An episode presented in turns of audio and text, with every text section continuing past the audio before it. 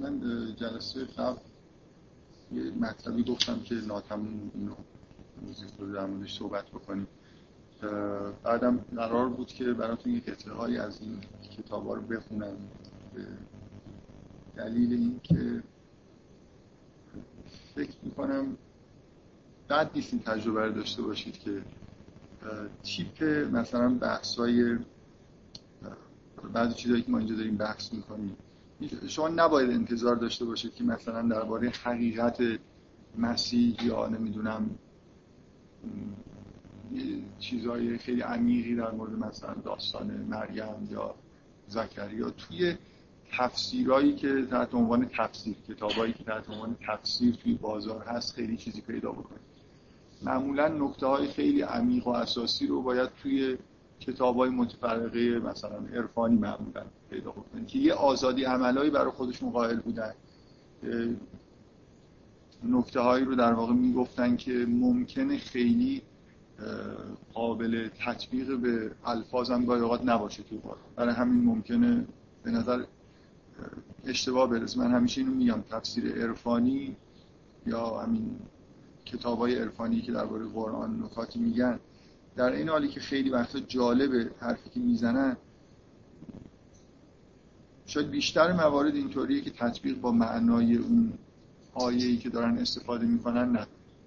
ولی ممکنه حرفشون درست به هر حال منبع الهام خوبی هستن. من حرفم اینه که استفاده کردن از متون عرفانی مثلا همین فصوص الحکم یا شهرهای مختلف فصوص الحکم اینا منبع الهام خوبی هست. شما می‌تونید خیلی چیزها رو در واقع اونجا ببینید. ممکنه تطبیق با یه آیه قرآن که داره استفاده می‌کنه اون مفهوم نکنه ولی جای دیگه تطبیق بکنید. حتی یه همچین موردایی هم وجود قبلا هم اشاره کردم به چیزای این شکلی که ممکنه دریافتای عرفانی وجود داشته باشه که به جای غلطی از قرآن دارن ارجاع میدن در حالی که ممکنه شما جای بهتری پیدا بکنید که اون مفهوم هست. من برای خاطر این بحثایی که در مورد مثلا حضرت مریم تولد عیسی یا در مورد مثلا شخصیت یحیی یه بحثایی کردم الان هم یه خورده ادامهش میدم. فکر می‌کنم که این کتابا مرجع های خوبی هستن که نشون میدن چطور در واقع اینا دریافت های جالبی توی این کتابا در مورد این زمین هست. ولو اینکه میگم ارجاعشون قرآن ممکنه جالب نباشه یا مثلا این کتاب اصولا خیلی هم ارجاع نمیده به قرآن. فقط دریافت های خودش رو داره می‌نویسه بیان می‌کنه و دریافت های قابل ارجایی هستن شما می‌تونید در قطعه های این داستان ارجاع بدید چیزایی که میگه. من انتهای جلسه قبل در تایید در واقع این برداشتایی که در مورد قطعه اول سوره مریم یعنی تولد یحیی و زکریا داشتم به این نکته اشاره کردم که توی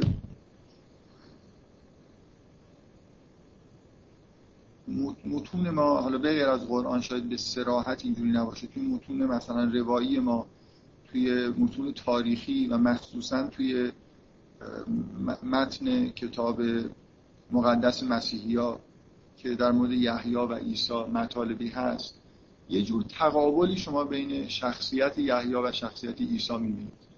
اینکه یحیی در اوج ریاضت کشیدن و غلبه حالتهای خوف و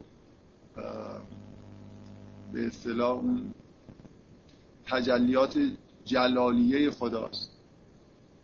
بیشتر من یه بار یه متن رو به یه دلیل دیگه در مورد حضرت یحیی خوندم که یه روایتی بود. که حضرت زکریا جرأت نمی‌کرد.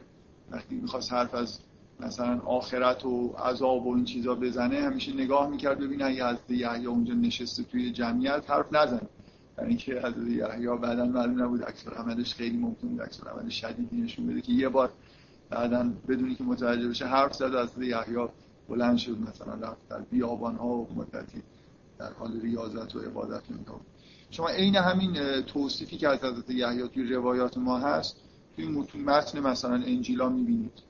یه شخصیتی که لباس پشمینی میپوشه در بیابان ها زندگی می‌کنه و مردم از گناه در واقع سعی می‌کنه که آگاهی بهشون بده از گناهانشون توبه بکنن حضرت یحیی به عنوان مقدمه ظهور مسیح مردم رو توی رود اردن مداوم اونجا هست و دعوت می‌کنه مردم رو بیان غسل تعمید بشن و از گناهان خودشون توبه بکنن برای اینکه ملکوت خداوند که در حالی که حضرت عیسی درست برعکس شخصیتی که به نظر میاد اصولا به شریعت خیلی کار نداره حرفی از عذاب نمی‌زنه حرفی از مثلا فرض کنید گناهکار بودن مردم زیاد نمی‌زنه. بیشتر در واقع انگار جلوه صفات جمالیه خداونده. من از این دوگانگی که اینجا وجود داره دوگانگی که در شخصیت یحیی و عیسی وجود داره یحیی بیشتر شخصیت شبیه مثلا حضرت موسی است. شما حضرت موسی رو در قرآن می‌بینید که عصبانی میشه به قوم خودش پرخاش می‌کنه حتی یه جایی به برادر خودش بعد از اون ماجرای سال پرستی به حالت پرخاش صحبت می‌کنه. و عمده ترین چیزی که در پیامبری حضرت موسی می‌بینید که شریعت سختگیرانه ای در واقع ظهور می‌کنه با حضرت موسی. تا زمان حضرت عیسی برقراره. شما رسما توی قرآن می‌بینید که میگه که حضرت عیسی اومد که چیزهایی رو تخفیف بده و شریعت رو آسون تر بکنه. هرچند نتیجهش این شد که اصولا شریعت موسی از بین رفت. یعنی مسیحی ها بعدا طی تحولاتی خودشون از قید و بند شریعت موسی راحت کردن که این مطمئنا از دیدگاه ما و از دیدگاه قرآن انحرافی توی تاریخ ادیان حساب میشه. اینکه قرار نبود که از حضرت عیسی حرفش این نبود که شما شریعت رو ملغا بکنه. ولی ما در قرآن می‌بینیم که حضرت عیسی رسما این حرف رو می‌زنه که برای سهولت بیشتر در, در واقع تخفیف دادن و ساده کردن شریعت واقعا اومده و بعضی از احکام رو لغو کرده یا تخفیف داده و این چیزی نیست که ما بهش معتقد نباشیم. بگیم کلا یعنی ماجرا انحرافی نیست. یه چیزی بوده که بعدا تبدیل به چیزها شده. اصلا کلا شریعت و مسیحی به نوعی گذاشتن کنار. مقید تقریبا به هیچ کدوم احکام شریعت موسی نیستن و نظر قرآن این انحرافیه که در توی شریعت توی مسیحیت به وجود ولی به هر حال همینو می‌بینید. به جای سختگیری کردن حضرت عیسی خیلی ملایم برخورد می‌کنه. مدام در واقع توی انجیلای هر کدومش تقریبا مطالعه بکنید این روحیه حضرت عیسی رو می‌بینید که مردم بیشتر به معنای شریعت می‌خواد متوجه بکنه.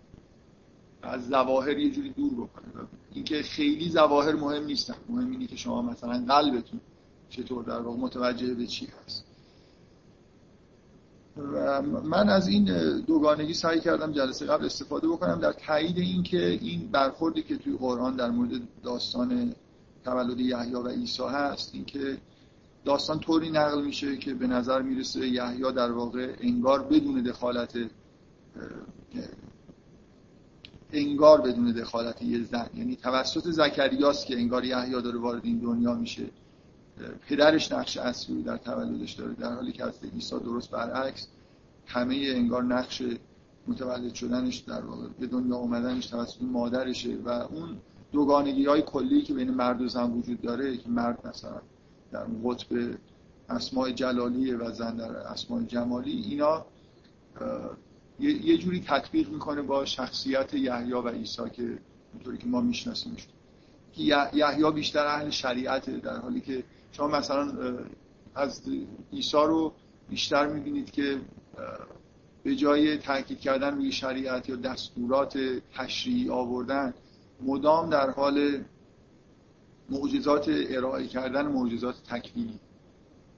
اصلا عیسی انگاری موجود بیشتر تکوینیه کاری به احکام و نمی‌دونم شریعت و این چیزا کمتر به این چیزا کار داره. انگار پیامش اصلا یه پیام تکوینیه انسان ها رو شفا میده مدام در واقع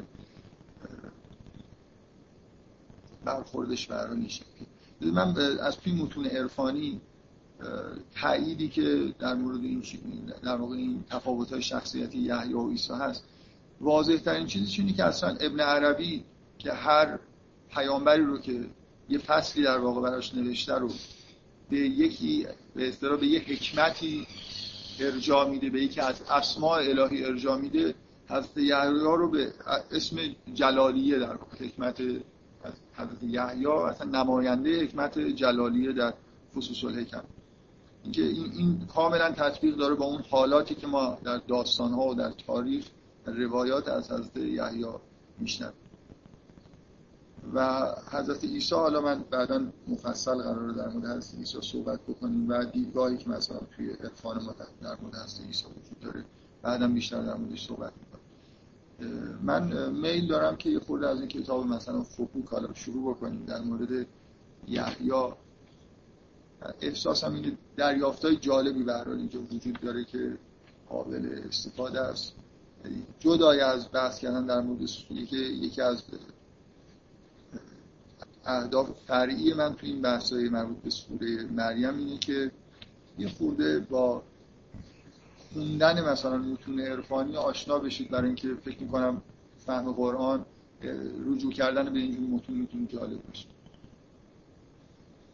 فصل یحیایی در خصوص الحکم خیلی کوتاه. اینجا هم تقریبا فصل کوتاهی داره. من شاید بتونم سریع همش این دو صفحه خورده ای رو دو صفحه تقریبا مطلبی که اینجا هست رو براتون بخونم. جای خاصی رو علامت نزدم. الان هم حقیقتش از جلسه قبل یادم نیست که کجاهاشو بیشتر میل داشتم براتون بخونم. بذارید چون کوتاه می‌خونم. همش در واقع به بحثی که ما داریم می‌کنیم به نوعی مربوط حالا مخصوصا یه جاهایی که من فکر می‌کنم یه حرفایی توی این کتاب قواعد خیلی عمیقی گاهی میگه صدرالدین قونوی و فکر می‌کنم به مطالعه این کتاب کلا جالب باشه. به غیر از این که در مورد داستانهای قرآن نکته جالبی داره. اینجوری شروع میشه که میگه بدان علت نامیدن این حکمت به حکمت جلالی دو امر است. یکی از اون دو اختصاص به حال حضرت یحیی علیه السلام دارد. و دیگر اختصاص به ذات و صفت او. لذا گوییم ثابت شده که حق سبحانه, سبحانه حق سبحان زلجلال و اکرام دارای جلال و ارجمندی است. از او جلیل می باشد. و در وجود موجودی جز حق تعالی نیست که کسرت صفات و اسماعش در وحدت ذات ذاتش مستحلک و نابود باشه حالا اینجا من توضیح میده که دیگه بقیه‌اشو نمی‌خونم. می‌خواد بگه که این این صفت اینکه کسرت صفات و اسما در وحدت ذات مستحلک و نابود است این رو میگه که در یحیی وجود داشته. جایی که خیلی برام روشن نیست و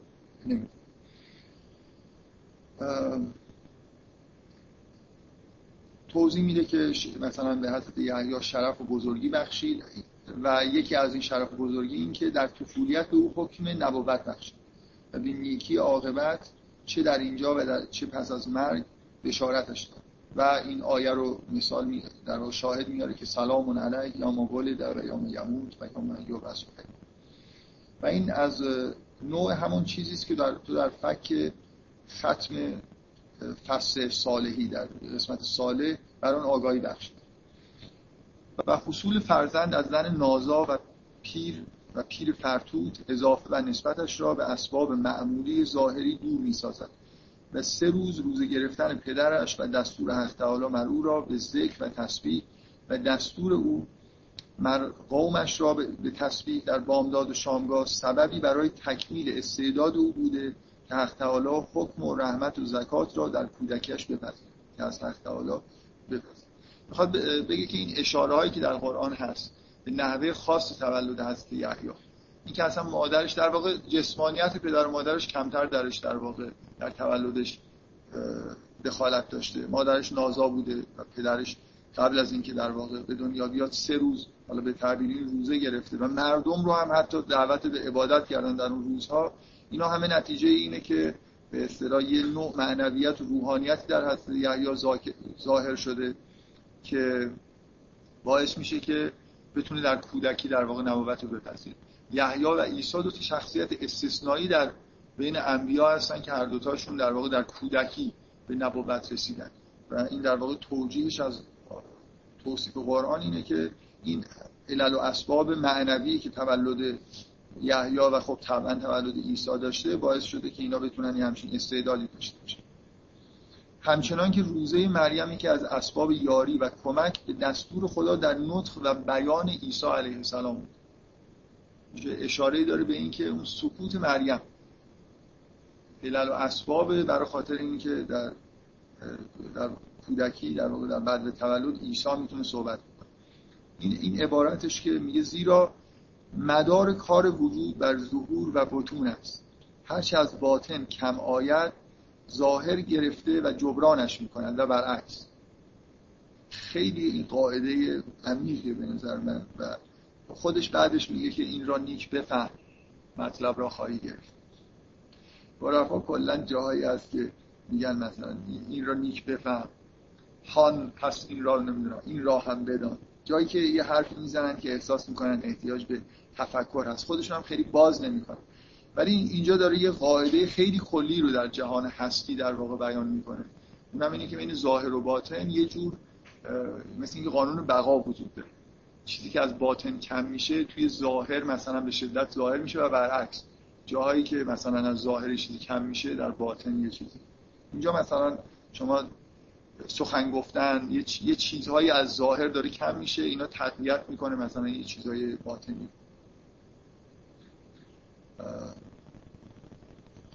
و نیز باید دانست که همت از اسباب باطنی است و نخست، نخستین اسباب در وجود حضرت یحیی ستودن پروردگار از حال مریم را میگه که باز دوباره روی این داره تاکید می‌کنه که اصلا ظهور حضرت یحیی تو این دنیا مقدمش ظهور مریمه و تأثیری که روی زکریا می‌ذاره. اسباب اون دعای در واقع حضرت زکریا برای تولد ایام در واقع مشاهده معنویتی که در مریم بود. و اگر وجود پدرش زکریا و اصلاح همسرش برای زاییدن نبود یحیی نیز مانند عیسی بیرون می آمد در گهواره سخن از حکمت و پیامبری می گفت ولی چون حکم طبیعت در مثل چنین کاری قوی تر از حکم روحانیت است و کار در قضیه حضرت عیسی برعکس این بوده تا زمان کودکی این مسئله به تأخیر افتاد. مقایسه می‌کنه بین حضرت یحیی و عیسی که عیسی در یه درجه بالاتری از معنویت در اینکه حالا مستقیما در واقع به به حضرت مریم داره و وجود در مورد حضرت یحیی به هر حال حضرت زکریا پدرش وجود داره همسرش اصلاح میشه و این یه جور در واقع مقدمات مادی به وجود اومدن حضرت یحیی بیشتر از زکریا ظاهر شده.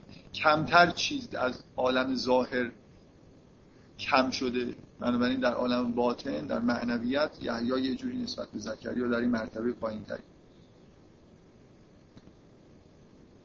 اینجا یه توضیحات کلی میده که لازم نیست بخونم.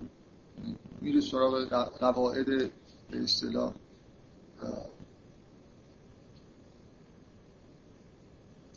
بذارید بخونم چیزی تا آخرش نمونده. میگه امر دیگر از دو امری که بدان اشاره شد این که باید بدانی صفات به گونه ای از به گونه ای از قسمت منقسم به دو قسم میشن صفات ذاتی و صفات حالی. صفات ذاتی نزد بیشتر واضح و آشکار است و صفات حالی مانند غضب، رضا و قبض و بست و امثال این هاست. این صفات حالی در اصطلاح اهل طریقت الهی به سه اصل بازگشت داره. مقام جلال، مقام جمال و مقام کمال. مقام جلال دارای حیبت و قبض و بین، پارسایی، پریزگاری و امثال این هاست. اینا همه صفاتی که ما در مورد حضرت یحیی میشنویم. و مقام جمال دارای امیدواری بست اونس لطف و رحمت و خوشی و احسان و امثال این هاست و مقام کمال احاطه به جلال و جمال و توابع اون دو از حالات و جمع بین تمام اینها و غیر اینها و تاکید می‌کنه که در حضرت یحیی مقام جلال در واقع حالات جلالی حاکمه و در حضرت عیسی مقام جمالی و اون عبارتی که من دفعه قبل نقل کردم اونجا میگه که حضرت یحیی به حضرت عیسی میگه که انگار گویا تو از مکر الهی و عذابش ایمن و خاطر جمعی و عیسی میگه تو گویا از فضل و رحمتش معیوس و ناامیدی و بیان می‌کنه که در واقع حضرت عیسی اینجا برتری داره نسبت به حضرت و من برای خاطر اینکه تاکید بکنم که وقتی که به متون عرفانی رجوع می‌کنید و من وقتی که رجوع می‌کنم اصلا اینجوری نباشید. که یه چیزی که میگن و همینطور بپذیرید. نه فقط ارجاع مثلا گاهی نکاتی که میگن کاملا ممکنه اشتباه باشه. و یه چیز خیلی جالب در مورد عرفا اینه که عرفا به نظر من نسبت به سایر اخشار مثلا فرهنگ ما کمتر اهل تبعیت و کورکورانه بودن. اینکه مثلا شما با اینکه ابن عربی یکی از بزرگترین چهره های عرفان قطعا بزرگترین چهره عرفان حداقل نظری در عرفان اسلامیه. شما حتی شاگرداش و کسایی که شرح به فصوص الحکم نوشتن یعنی خیلی قبول داشتن ابن عربی رو فصوص الحکم راحت می‌بینید که مخالفت می‌کنن با آراء ابن عربی. و چیز دیگه ای میگن. که کلا عرفا آدمایی نبودن که همینجوری مثلا بگن خب دیگه حالا ابن عربی مثل یه پیامبر همه چیزشو بپذیرن و دفاع بکنن از همه حرفاش. صدرالدین خونوی که خب شاگرد مستقیمش بوده دیگران مثلا قیصری اینا همه توی شهرشون جاهایی هست که قبول ندارن. و خب فکر کنم روحیه خوبیه توی عرفا که تبعیت مطلق نمی‌کنن از هیچ کس حتی از مثلا مراد خودش. و من حالا می‌خوام اشاره بکنم به یه ابراز عقیده ای که توی فصوص الحکم در مورد حضرت عیسی و یحیی هست و به نظر من یه سوء برداشت و یه اصلا اشتباه مطلقه اونم اینه که ابن عربی این سلامی که خداوند به یحیی میفرسته. مقایسه می‌کنه با سلامی که عیسی خودش به خودش میفرسته. و این رو علو درجه یحیی از یه جهتی میشماره. که خداوند مستقیما داره بهش سلام می‌کنه در حالی که عیسی خودش داره به خودش سلام می‌کنه. این خیلی به نظر من برداشت غلطیه. دقیقا یه جوری باید برداشت برعکس کرد. اینکه عیسی در عیسی در واقع یه جوری در یه سطحیه که یه سری کارهای الهی رو به عهده می‌گیره. حالا من یه جایی حالا در مورد از عیسی چون مفصل باید بحث بکنیم. کاملا اینجا در واقع اینکه از عیسی کار خداوند رو در زمینه سلام فرستادن به عهده گرفته و به خودش داره سلام می‌کنه. و در مورد حضرت یحیی اینجوری نیست. در واقع در مورد حضرت عیسی نشانه نهایت قربش به خداونده که سلام رو در واقع خودش داره به خودش می‌کنه. نه اینکه مثلا خداوند سلام به حضرت عیسی نمی‌کرده. حالا حضرت عیسی مثلا دیگه دیده خب حالا خداوندی سلام نمی‌کنه. چی, چی کار چی کار بکنیم؟ خودمون به خودمون مثلا سلام بفرستیم. اصلا اینجوری نیست. در واقع نشان دهنده یه جور استقراق حضرت عیسی در خداونده که می‌تونه کما اینکه شما از اعمال حضرت عیسی همینو می‌فهمید دیگه. زن... مرده زنده می‌کنه. مثلا کارهایی از حضرت عیسی سر می‌زنه که به نظر می‌رسه کارهای اختصاصی خداوند. شما مثلا فرض کنید وقتی که یه جایی از ابراهیم ازش می‌پرسن که خداوند کیه پروردگارت کیه به عنوان یه صفت اختصاصی به اون شخصی که پرسیده میگه اونیه که میمیرونه و زنده می‌کنه. مثل اینکه این دیگه خاصیت خداست که این کار رو انجام بده. ولی شما در مورد حضرت حضرت عیسی می‌بینید که معجزه زنده کردن مرده هم و اینا درست برعکس اون چیزی که فکر می‌کنم برداشت ابن عربیه این سلام عیسی به خودش نشانه نهایت در واقع قرب و بلند مرتبه بودنش نه اینکه یه جوری مثلا استدلال بکنیم که از یحیی توی مرتبه بالاتریه. یه تیکه خیلی کوتاهی از فصل خیلی کوتاه خیلی خیلی کوتاه زکریایی براتون بخونم. قسمت آخرش به باز جالبه. هدفم اینه که بهتون نشون بدم که تو این کتابا حرفای جالبی هست. مثلا نمی‌خوام بحث بکنم که الان مثلا این چیزی که اینجا داره میگه درسته غلطه نمی‌دونم با قرآن تطبیق می‌کنه یا نه. این تیپ بحثا اصولا تو اینجور کتابا میاد. اینجا می‌تونید پیداش بکنید. شما توی تفسیر المیزان اینجور بحثا رو نمی‌بینید. توی تفسیرهای معتبری که ما داریم مفسرین بیشتر دنبال این هستن که معنی آیه رو روشن بکنن اگه اختلافی توی معنای آیه هست مثلا فرض کنید از نظر گرامر از نظر الفاظ بیشتر همتشون اینه که در واقع اون ظواهر آیات رو مشخص بکنن. شما توی تفاسیر معمولا نمی‌بینید که بخوان محتوای کلی یه سوره رو در بیارن. حالا المیزان اتفاقا یه تفسیریه که کمی سعی می‌کنه که اشاره به این موضوع بکنه. بیشتر از المیزان سید قطب توی فیزرال القرآن سعی می‌کنه این کار رو انجام بده. ولی خیلی از تفسیرها حتی تلاش برای این کار ندارن. یعنی آیه به آیه پیش میرن سعی می‌کنن که معنی آیات رو روشن بکنن. در واقع مثل یه ترجمه مفصل میمونه. وارد مثلا اسرار داستان ها و اینجور چیزا اصلا به طور کل معمولا نمیشه. و شما توی ادبیات عرفانی حالا مثلا حتی توی اشعار می‌تونید این چیزها رو پیدا بکنید و ایده بگیرید. من حرفم اینه که نپذیرید به راحتی چیزی رو که توی این کتابا میگن. خیلی جاها اشتباه دارن چه از نظر محتوا چه از نظر ارجاع دادن به آیات. ولی کلی به می‌تونید ایده های جالب توشون پیدا بکنید که یه جور چی میگن ذوق به خرج دادن. اصلا به چیزی فکر کردن که شما ممکن بود صد سال قرآن رو بخونید فکر نکنید. من یه مثال خیلی خوبش توی کتاب فکوب سعی می‌کنه توضیح بده. چرا پیامبر خاتم باید از نسل هاجر باشه که بردست؟ دقت می‌کنید. اصلا به فکر شما همینطوری به طور طبیعی هم چیزی فکر می‌کنید که در این دو شاخه مثلا منشعب شدن از ابراهیم یه شاخش اسحاق فرزند ساراست که آزاده یه شاخش فرزند هاجره که برده بوده. چه مناسبتی وجود داره که قرآن مثلا پیامبر خاتم توی این شاخه ظهور باید بکنه نه تو اون شاخه؟ این کلا اگه قبول نکنید توجیه صدرالدین قونوی رو در مورد این ماجرا که قبول نکنید لاقل یه موضوع برای فکر کردن بهتون داده دیگه. خب شما فکر می‌کنید چرا اینجوریه؟ مناسبت وجود داره نداره؟ صدها نکته اینجوری تو این کتاب هست که حتی اگه توضیح اینا رو قبول نکنید اینا به چیزهایی فکر می‌کردن که ممکنه در ابتدا شما همینطوری قرآن رو فکر نکنید بهش. مثلا به معنای طوفان نور چقدر تا نشستید فکر کنید که طوفان نور معنیش چیه؟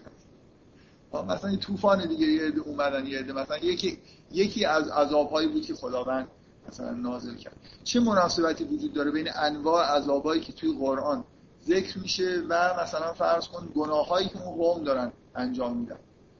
عرفا به همه این یه جوری توی این کتاب نیست فکر می‌کنن حالا درست یا غلط سعی می‌کنن که برداشت خودشون رو در واقع بگن و این به نظر من حداقل اینی که ذهن آدم رو باز می‌کنه به اینکه به چیزهای بیشتری فکر بکنید به یه ذرائفی در واقع توی قرآن برسید من یه قطعه آخر ز...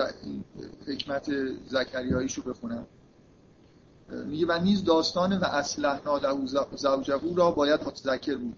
چون اگر کمک و یاری حق تعالی مر زکریا و همسرش را به نیروی غیبی و ربانی که بیرون از اسباب معمولی نبود همسرش اصلاح نمی‌شد و حامل شدن از او برایش میسر و آسان نمیگشت. از این روی چون حق تعالی حق متعال او را بشارت به یحیی داد این بشارت را عجیب و شگفت دانست و گفت انا یکون لی غلام و کانت امراتی آخرن و قد بلغت من اینجا داره فرض می‌کنه که اینجا شگفتی من سعی کردم بگم که اینجا اصلا این مسئله شگفتی نیست. مسئله پرسش از چگونگی لزوما همراه با شگفتی نیست. ولی اینجا می‌خواد بگه که در واقع انگار زکریا قبل از اینکه این سوالو بکنه می‌دونه که قرار از همسرش صاحب فرزند بشه. در حالی که به نظر من قبل از اینکه این سوالو بکنه و جواب بیاد هنوز زکریا نمی‌دونه که اینطوری هست به هر حال اینو دلیل بر این می‌گیره که ماجرای باردار شدن همسر زکریا خارج از امور طبیعی بوده که قبول دارید که حرفش درسته و هیچ احتیاجی نیست از این آیه استفاده بکنید واضحه که همه ما از ماجرا اینطوری می‌فهمیم که اینجا یه چیز مافوق طبیعت اتفاق افتاده. مافوق طبیعت نگه مافوق غیر عادی اتفاق افتاده. نه غیر معمول. خداوند جوابش داد که قال کذال قال ربک یعنی اگرچه اصول امثال این که از جهت اسباب ظاهری مشکل و بلکه غیر ممکن است ولی نسبت با صاحب صاحب قدرت ولی نسبت با صاحب قدرت تمام و قوت محکم آسان است. و همونطور که این قوه برای اینجاش میگم و همونطور که این قوه از حق تعالی در زکریا و همسرش ساری و جاری شد همینطور از آن از آن دو به یحیی سرایت نمود. خداوند اینجا کار قدرتمندانه انجام داد موافق قدرتی که به طور طبیعی در مثلا بارداری انسان ها اتفاق میفته حالت معجزه آسایی از خداوند قدرت مافوق عادی رو اینجا در واقع به کار برده. و میگه همونطور که این قوه از حق تعالی در زکریا و همسرش ساری و جاری شد همینطور از اون دو به یحیی سرایت نمود. لذا خداوند فرمود یا یحیی خذ کتابه به قوه. این قوه ای که اونجا در اون خطاب هست رو می‌خواد یه جوری توجیه بکنه که این قدرت از کجا اومده؟ میگه این قدرت از اینجا اومده که اصلا خداوند قدرتمندانه در واقع عمل کرد تا یحیی ظاهر بشه. بنابراین یحیی قدرتی مافوق افراد انسانی داره که در کودکی همچین حکمی در واقع براش صادر میشه که خوزل کتابه به قوه در حالی که بچه است مثلا. چیزی در یحیی هست که در انسانهای عادی نیست و این منشأش قدرت نمایی خداوند در اون ماجرای به دنیا اومدنش در این کتاب ها پر از اینجور برداشت هاست که میگم حتی اگه غلط باشه خود مطلب غلط باشه یا ارجاعش به اون آیه غلط باشه بازم جالبن خوندنی هم سوال تو ذهن آدم ایجاد می‌کنه. این, این کتاب من آوردم معرفی بکنم برای خاطر اینکه فکر می‌کنم راحت ترین و سلیس ترین کتاب شرح فصوص الحکم توی زبان فارسی تازه هم منتشر شده فکر دو سال بیشتر نیست. چاپ اولش نوشته سال 80 تصورم این بود که خیلی جدیدتر از این منتشر شده. این کتاب شرح معروف دکتر ابوالعلا عفیفی معروف ترین ابن عربی شناس مثلا معاصره که مثل شرحهای دیگه فصوص الحکم شرح خط به خط و کامل نیست ولی خیلی خیلی کتاب معتبری شما مثلا کتابی که از ایزوتسو معرفی کردم مدام به این یکی از مراجعش که ارجاع میده وقتی که می‌خواد مثلا در مورد مطلبی بحث بکنه این کتاب شرح کاشانیه و یه شرح افندی که اصلا فکر کنم به زبان فارسی هیچ وقت در نیومده. ولی این کتاب همون آقای آیه چی ترجمه کرده نصرالله حکمت ترجمه کرده. ترجمه خیلی خوبی داره و متن کتاب خیلی متن ساده ای برای خوندن.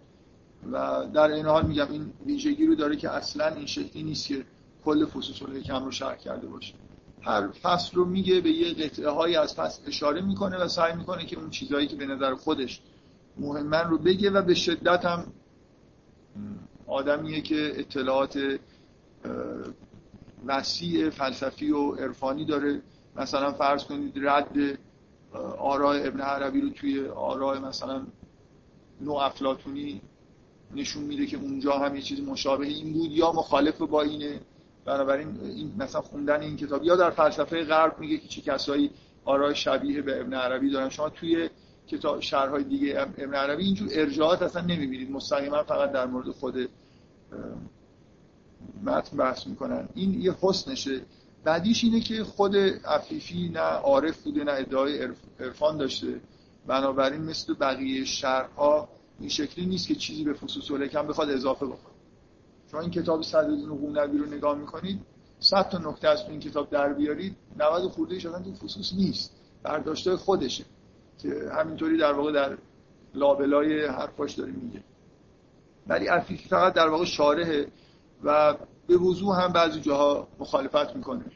معتقده که مثلا فلان قطعه از آرا ابن عربی ضعیف مثلا. با یه جای دیگه نمی‌خونه و الی آخر. بنابراین یه چیز غیر از شرحهای دیگه است. و به نظر من به هر حال خوندنش خالی از لطف نیست. من از فصل ایسویش می‌خواستم یه چیزی بخونم که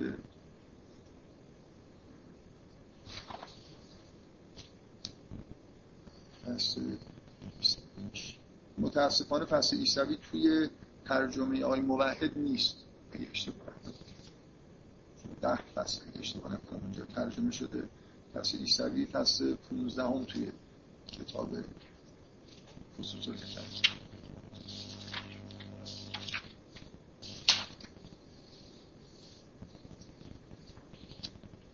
من خیلی چیزا در مورد های مربوط از عیسی بعدا میگم که الان نمی‌خوام وقتش نیست بهش اشاره بکنم.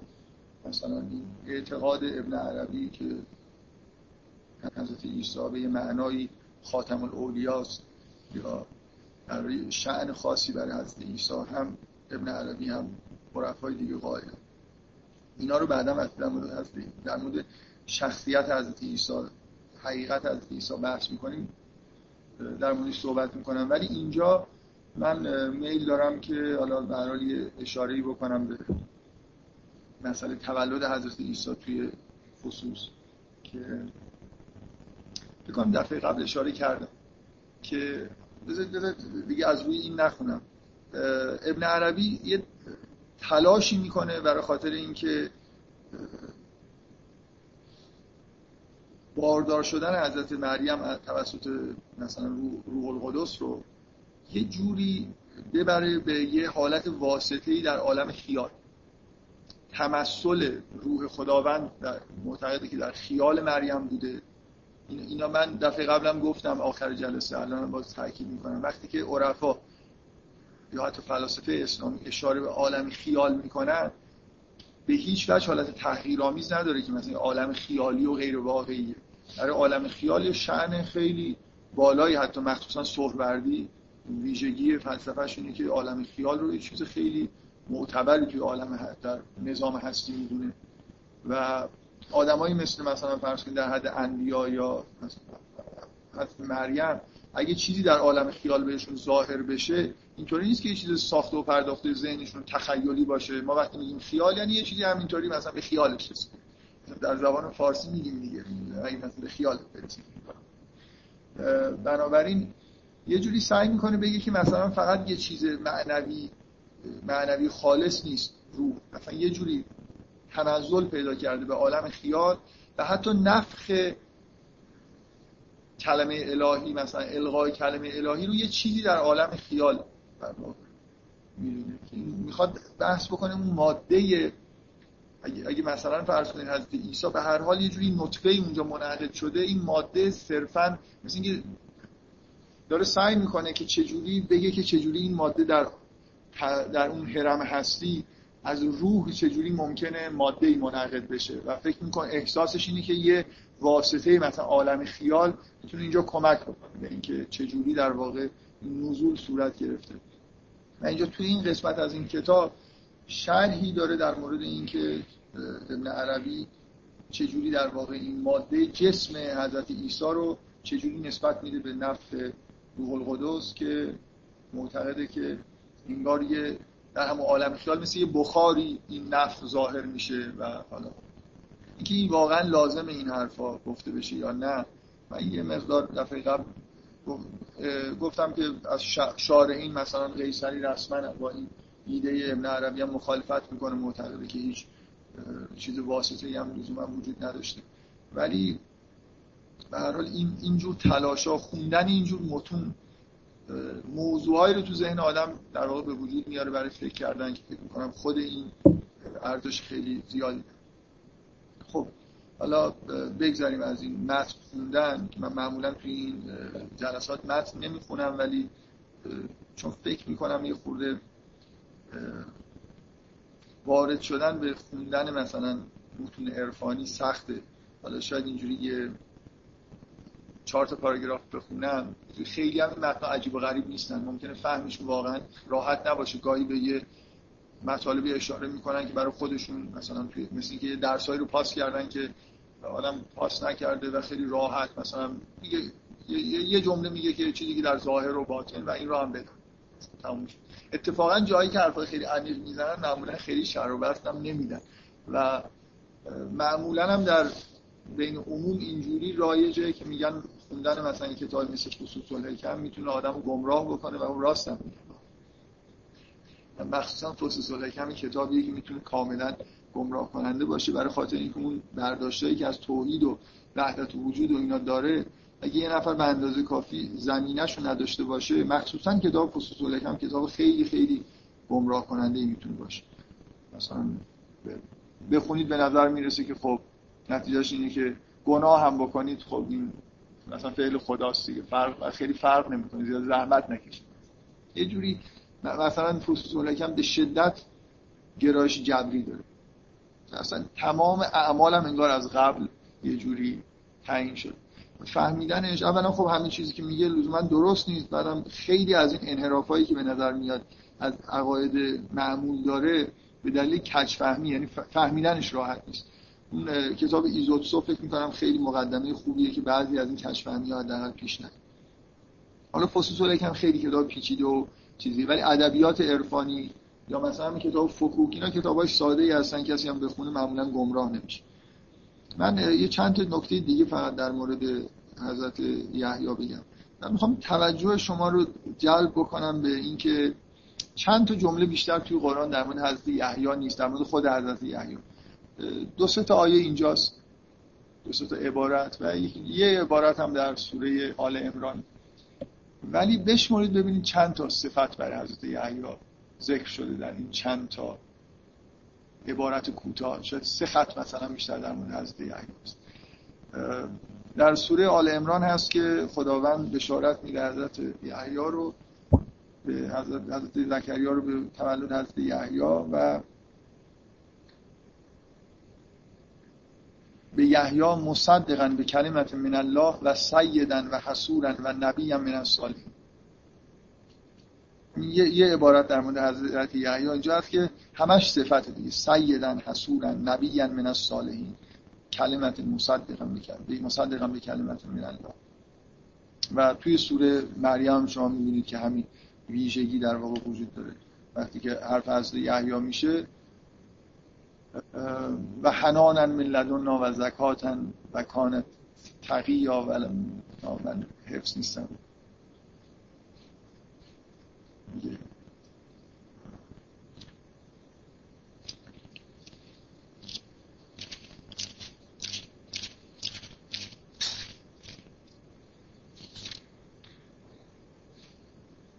و حنانم من لدن اولا توی متن که وقتی از زکریا دعا می‌کنه میگه وجعل رب رضی یا وقتی ذکر میشه یعنی اون صفت وجود داشته در حضرت یحیی دیگه.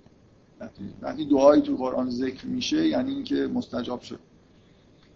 و البته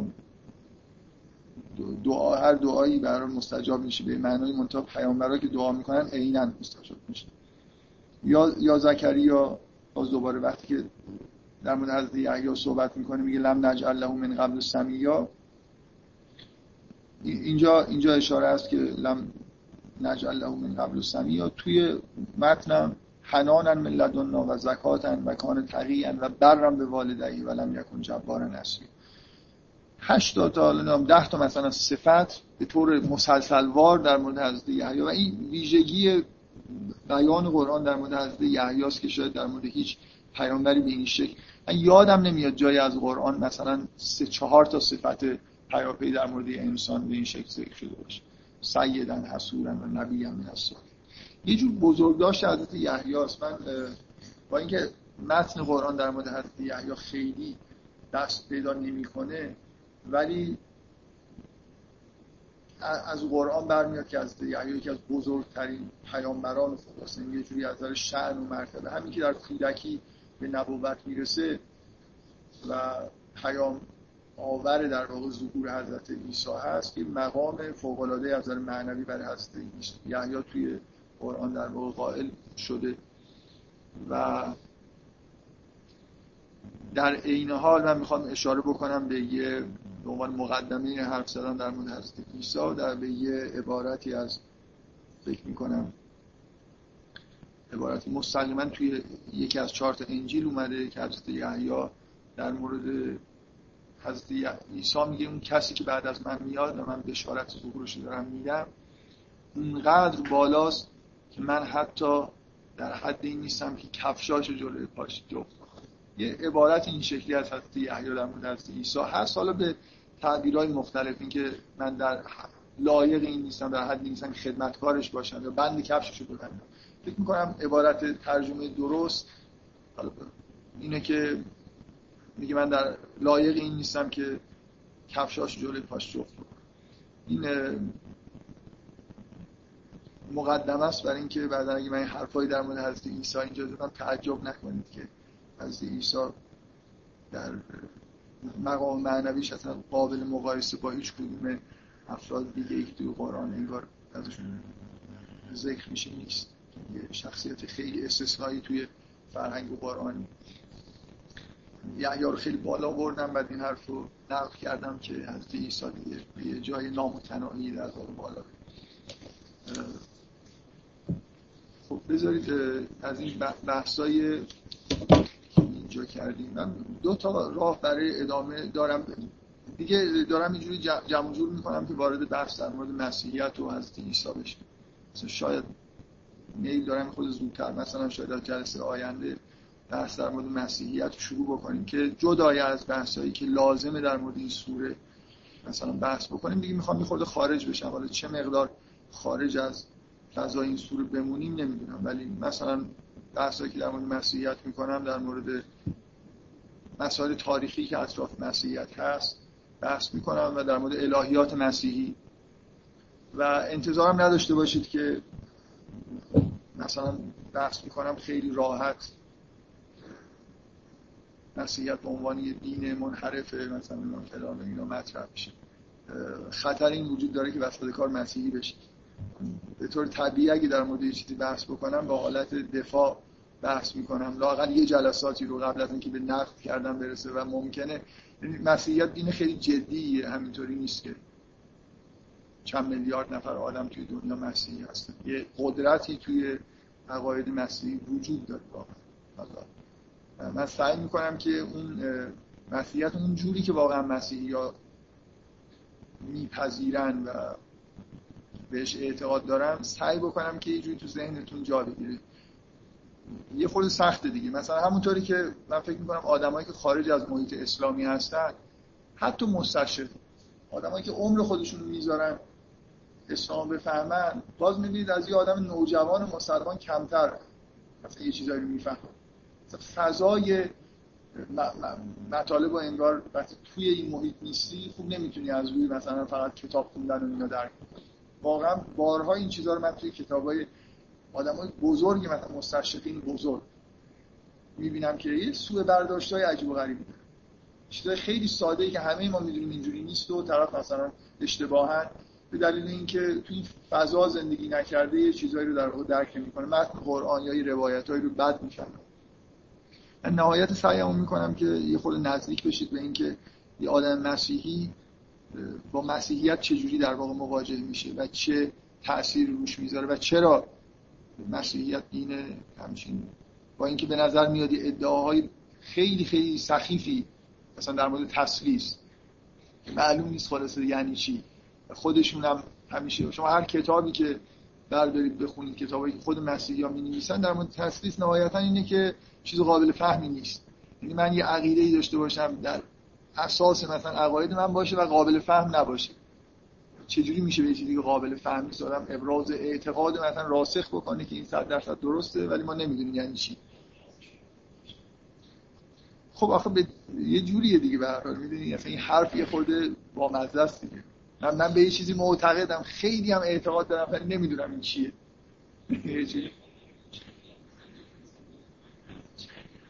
یه هم چیزی رو بفهمم. جالبه. ولی واقعا من نهایتا امیدوارم به یه جایی برسیم که شما یه بخشی از عقاید مسیحی ها رو قبول بکنید. و فکر نکنید که هر چی میگن. ببین معمولا اینجوریه. از الان از دور آدمایی که به مسلمون نیستن و یه جوری احساس خوبی هم نسبت به اسلام ندارن میرن سراغ نقطه ضعفات چیزایی که به نظر خیلی معقول نمی‌رسه. و همینطور در مورد یهودی ما ما در مورد مسیحی ها و یهودی ها همینجور. یهودی ها که الان هر کی حرف یهود میشه صهیونیسم و اسرائیل آخه چه ربطی به یهودیت داره؟ من کلا چیزم یعنی ایمیل نیستم واقعا. خیلی حتی از فضای این بحثایی که داریم می‌کنیم خارج بشیم. مسئولیتی که قطعا یه مقدار طول میدم ممکنه مثلا تا ده جلسه طول بکشه و فکر می‌کنم باید یه جوری شما دخالت بکنید تا من بحث کنم. یعنی کلا چند تا موضوع هست بذارید اعتراف بکنم که در طول زندگی با یه جوری با وسواس آمیزی در موردشون مطالعه کردم. یکیش مسیحیت. هر کتابی تقریبا گیرم اومد و خوندم و خیلی زودم این کار رو شروع کردم. و فکر می‌کنم که همیشه به همه توصیه می‌کنم که مسیحیت رو سعی کنن بشناسن. حداقل برای خاطر اینکه بتونن فرهنگ غرب رو بشناسن. محال شما فرهنگ غرب رو بتونید یه جور عمیقی بشناسید بدون که خیلی خوب مسیحیت رو شناخته باشید همونطوری که فرهنگ ایرانی رو یکی بخواد بدونه اسلام بفهمه. دیوان حافظی نفر اصلا قرآن نخونده باشه با فرهنگ اسلام آشنا نباشه دیوان حافظ رو برداره بخونه. فکر می‌کنه یه آدم مثلا شرابخواریه که مثلا مدام داره هر روز عاشق میشه به همین معنای متعارف و مثلا در عشق خودش هم ظاهرا خیلی شکست هم نمی‌خوره. برعکس بقیه. سعدی به نظر میاد یه آدمیه که مدام در عشق شکست می‌خوره حافظ نمی‌خوره. بنابراین خیلی رویش خوب و خوندن اشعارش هم خیلی لذت بخش. واقعا اینجوریه. شما نه فلسفه غرب نه هنر غرب محال بدونه فهمیدن مسیحیت بفهمید که چجوری در واقع همچین فرهنگی به وجود اومده. حتی فرهنگ مدرن به عنوان عکس العملی در موقع به هر حال هر چیزی که تو فرهنگ غرب هست یا مسیحیه یا یه عکس العملی در مقابل یه چیز مسیحی.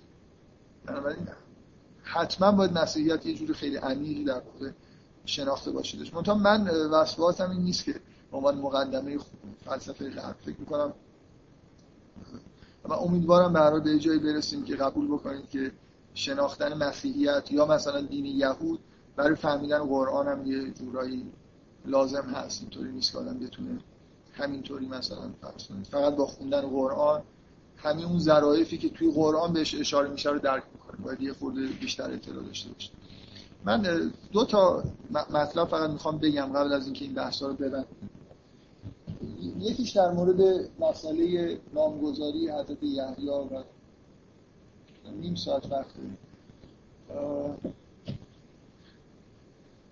بذار در مورد مطلب اول بذارم کنار در مورد مطلب دوم صحبت بکنم. اون مسئله نامگذاری رو میشه بعدا چون مثلا عیسی نام داره بعد از اینکه در مورد از عیسی بحث کردیم من دارم نهایت سعی می‌کنم این موضوعای مربوط به این دوتا داستان اول رو تموم بکنم یه جوری اگه چیزایی هم میمونه بذارم برای بعد از جلسه آینده شروع بکنیم در مورد مسیحیت بحث کردن. با هدف این که بذارید اهداف رو روشن بکنم. هدف من اینه برای اینکه خیلی بحث طولانی نشه در مورد مسیحیت تا حد ممکن خودمون رو محدود بکنیم به شناختن مسیح.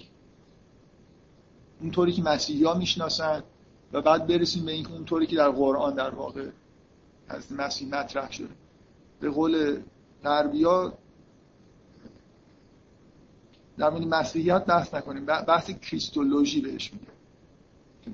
مسیح چیه؟ در خود مسیحیت عقاید در مورد اینکه مسیح چیه خب متفاوت بوده و هست. این یه محدودیت یعنی یه خورده در واقع به جای اینکه مثلا در مورد هزار تا چیز میشه بحث کرد. بحث های تاریخی بحث در مورد شریعت مثلا مسیحی فرزن این نماز اشای ربانی از کجا اومده؟ چه تغییراتی در طول تاریخ مثلا کرده؟ یا مثلا فرض شریعت مسیحیت چه ارتباطی با میترائیسم داره. خیلی چیزا هست که میشه در موردش بحث کرد. ولی موضوع رو محدود بکنیم. از نظر تاریخی هم برای اینکه این احساس رو حداقل حفظ بکنیم که داریم در جهت فهم قرآن بحث می‌کنیم تو این جلسات. خودمون رو به شیش قرن اول نظر تاریخی یه جوری محدود بکنیم. یعنی مثلا نریم سراغ این که پروتستانتیسم بعدا به وجود اومده چی و چه ربطی مثلا به ماجرای تاریخی داره. اون اتفاقایی که توی مثلا شوراهایی که تشکیل شده مصوباتی که در واقع به وجود اومده در مورد عقاید مسیحی در مورد خود حضرت مسیح مثلا تا شیش تا زمان نزول قرآن. برای اینکه ارجاعی که تو قرآن در واقع میده که این حرفو نزنید این کارو نکنید اینا به هر حال اشاره به عقایدی است که تا اون زمان در واقع شکل گرفته. و اتفاقای بعدی رو فعلا بذاریم کنار. ممکنه به طور طبیعی اشاره هایی به چیزهای دیگه هم بشه ولی من برنامه اینه که خودم محدود نگه دارم به همون موضوعهای تاریخی شیش قرن اول. مسیحیت تقریبا توی چهار قرن اول شکل گرفته. یعنی مصوبه که توی شورای نیقیه در واقع تصویب شده هنوزم که هنوزه میشه گفت که معتبره اکثر مثلا حتی پروتستان ها اینا به اون چیزهایی که اونجا تصویب شده که نهایتا تصویب شده که حضرت مسیح ذاتا با خداوند یکیه. یعنی این عقیده به تسلیس که حضرت مسیح همون خداونده و روح القدس و اینا یکی هستن از نظر ذات این جزء مصوبات مصوبه اصلی موضوع اصلی شورای نیقیه بوده که تصویب شده. حالا این بحثا رو بذاریم برای بعد. فقط دارم آمادگی ذهنی میدم که از جلسه آینده در مورد مسیحیت می‌خوایم بحث بکنیم. و یه, یه چیزی که فکر می‌کنم بد نیست که قبل از اینکه از اینجا خارج بشین بهش اشاره بکنم چون همیشه احساس بدی به من دست میده در مورد مسئله اطاعت از پدر و مادر. مدام یه سوالایی جفت گریخته توی این جلسات شده. منم حرفایی که زدم همیشه در جهت عدم اطاعت از پدر و مادر بوده. و فکر می‌کنم که حالا از سوء برداشت که نمیشه چون همیشه لابلای حرفام نکات مثبت رو هم میگم. ولی فکر می‌کنم این سوره ای که از موضوعاش که حالا بعدا این خودش با و بحث بیشترم در موردش صحبت بکنیم وقتی به داستان حضرت ابراهیم می‌رسیم جا داره که واقعا در موردش بحث بکنیم. یکی از موضوعاتش همینه مسئله ارتباط والدین با فرزندان. شما در هر سه موردی که سه تا داستانی که توی این سوره وجود داره هم تولد یحیی هم تولد عیسی و هم داستان ابراهیم مخصوصا شما در مورد رابطه با پدر مادر به یه چیزی می‌بینید. در هر سه مورد به نظر میاد یه جور چیزی که می‌تونه نافرمانی حساب بشه وجود داشته. در این دو مورد اول نفی میشه که اینا اسیانگر نبودن در مورد والدین خودشون یا در مورد حضرت عیسی در مورد مادرش. و در مورد حضرت ابراهیم باز یه چیزی می‌بینید که ممکنه همون یه جور نافرمانی حساب بشه.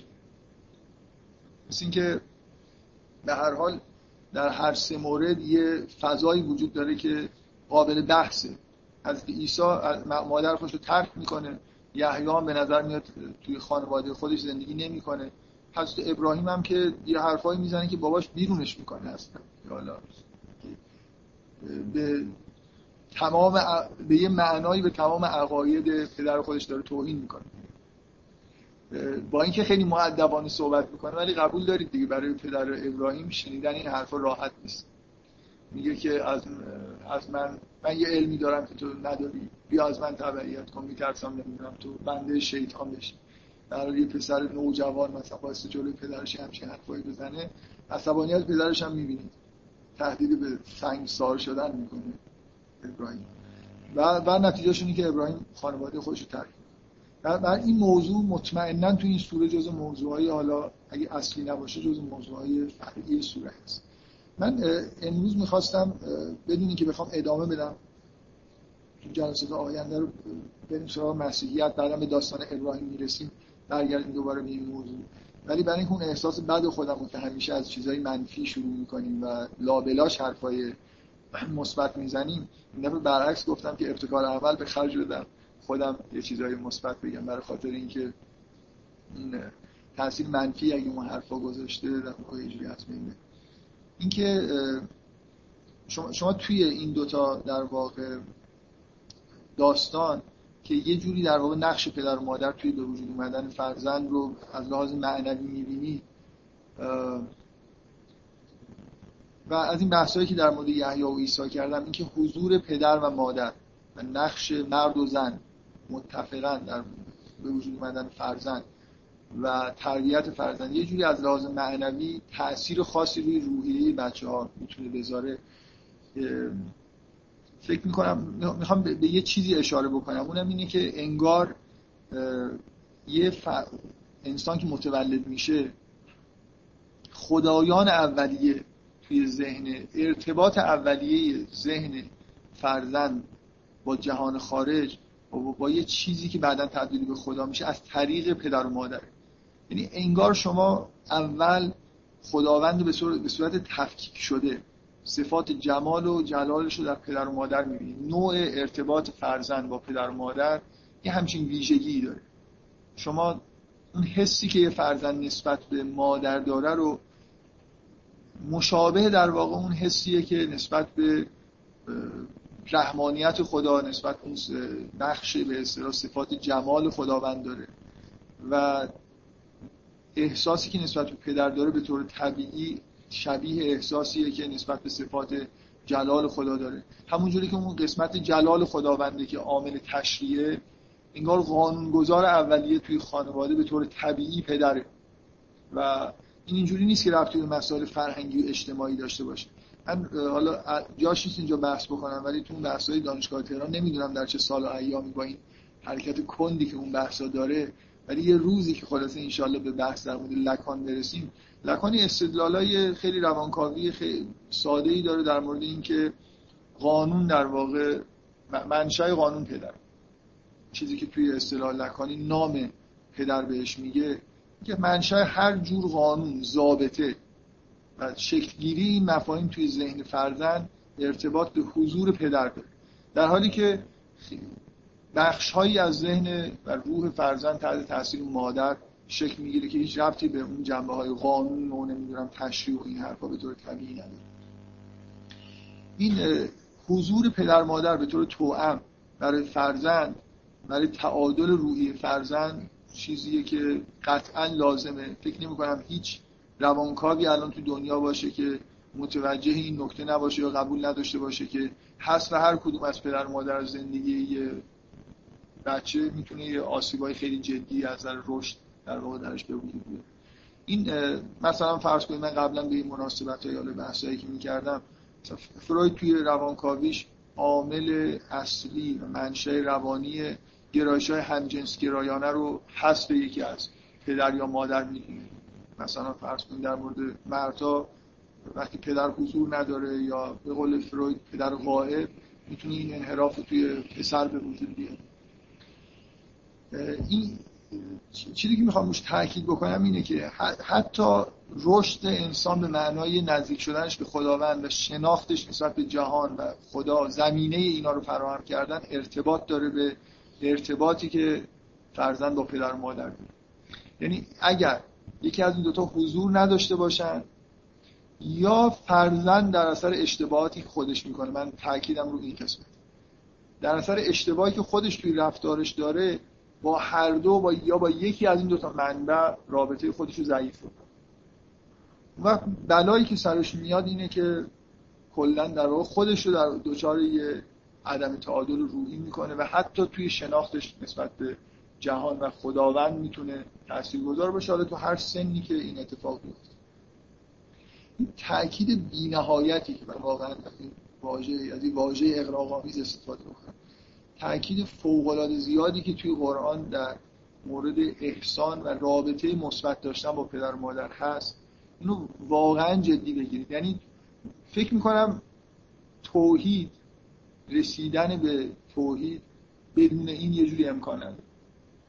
یعنی کسی که رابطش با پدر و مادرش دچار اختلاله حتما یه جایی رابطش با خدا هم دچار اختلال میشه.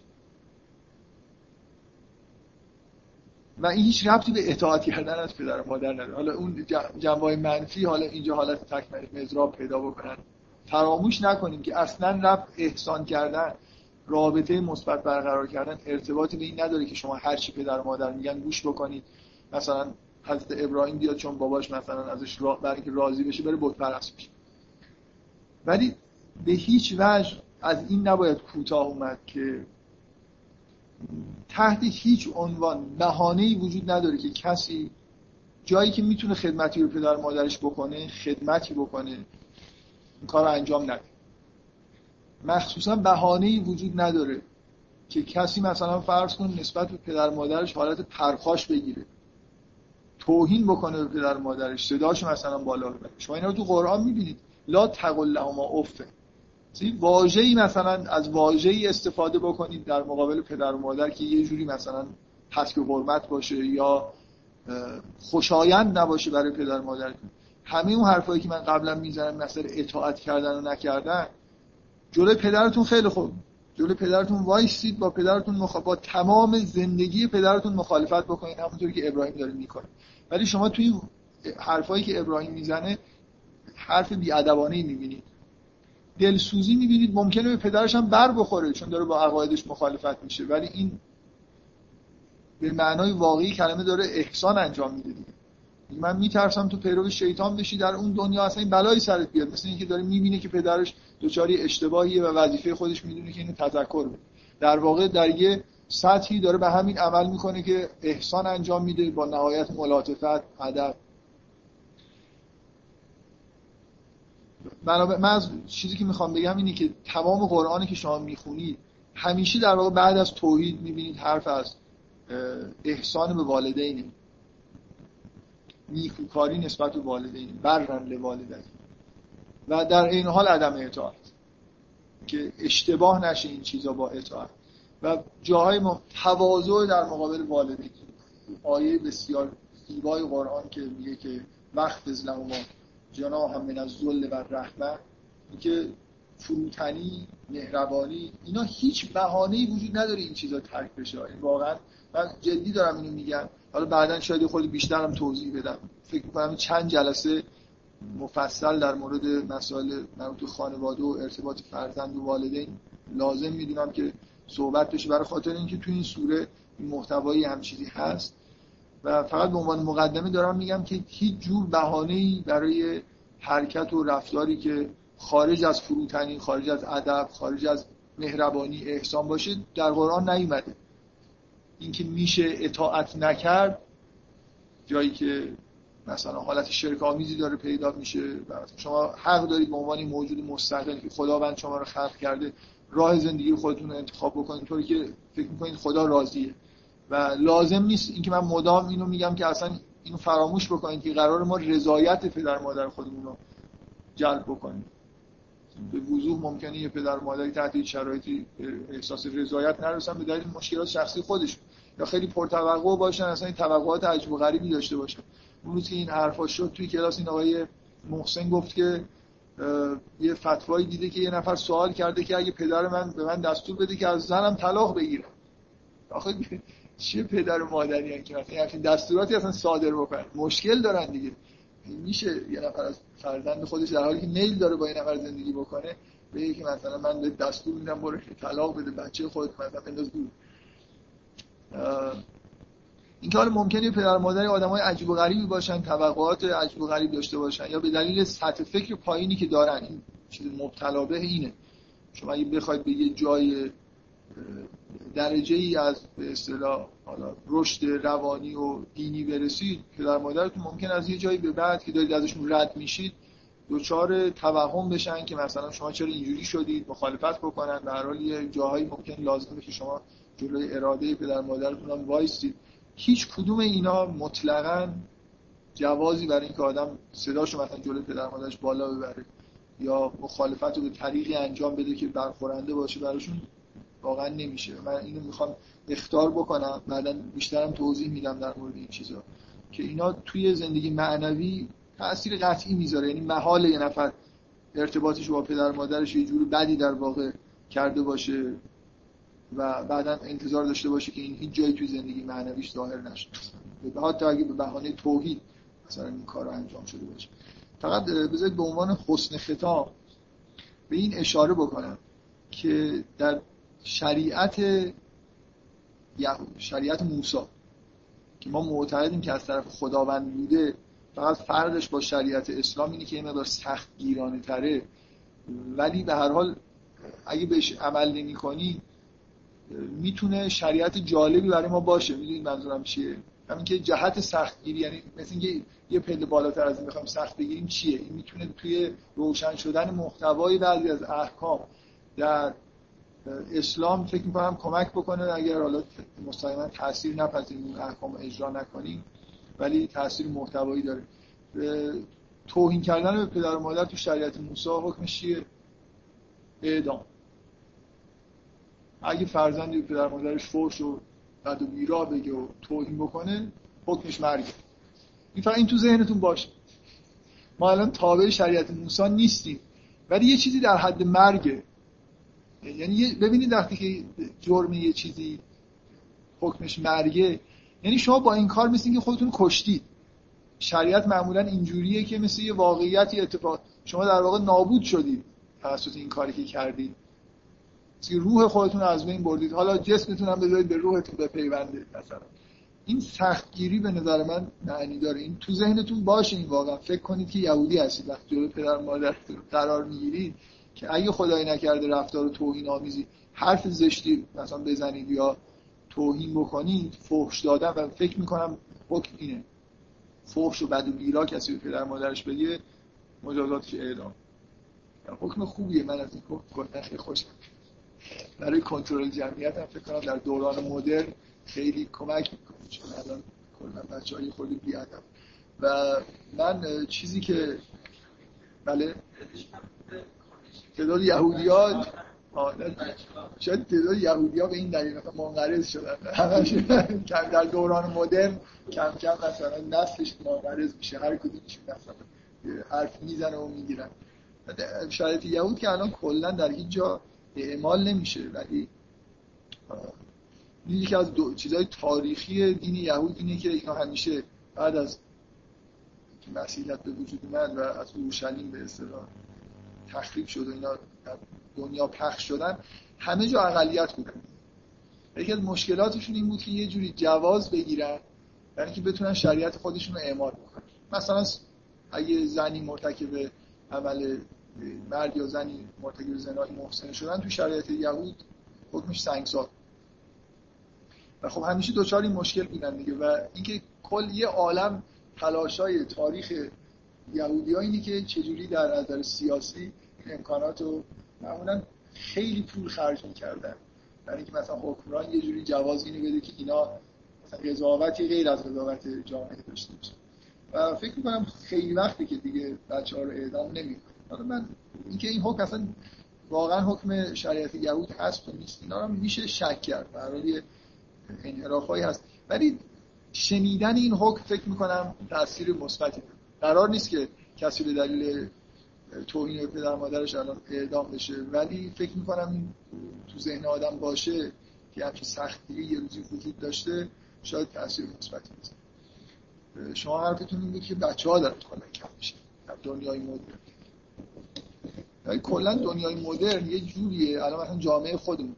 شاید اگر حکم بدیم که بچه ها پدر مادر واجب الاطاعه هستن چون جهان از در فرهنگی در حال سقوطه یعنی هر نسل از نسل قبلی خودش بدتره شاید این خوب باشه. ما مثلا هر جایی هر چی پدر گفت در مجموع اوضاع به سمت چون الان مثلا شما به نفر بگید از پدر مادر لازم اطاعت بکنید مثلا اختلاف سر انواع و اقسام لباس پوشیدن های عجیب و غریب و آرایش مو و نمی‌دونم مصرف مواد مخدر و اینجور چیزاست که پدر مادر مخالفن. بچه ها مثلا یه جوری شوق اینجور کارا رو دارن.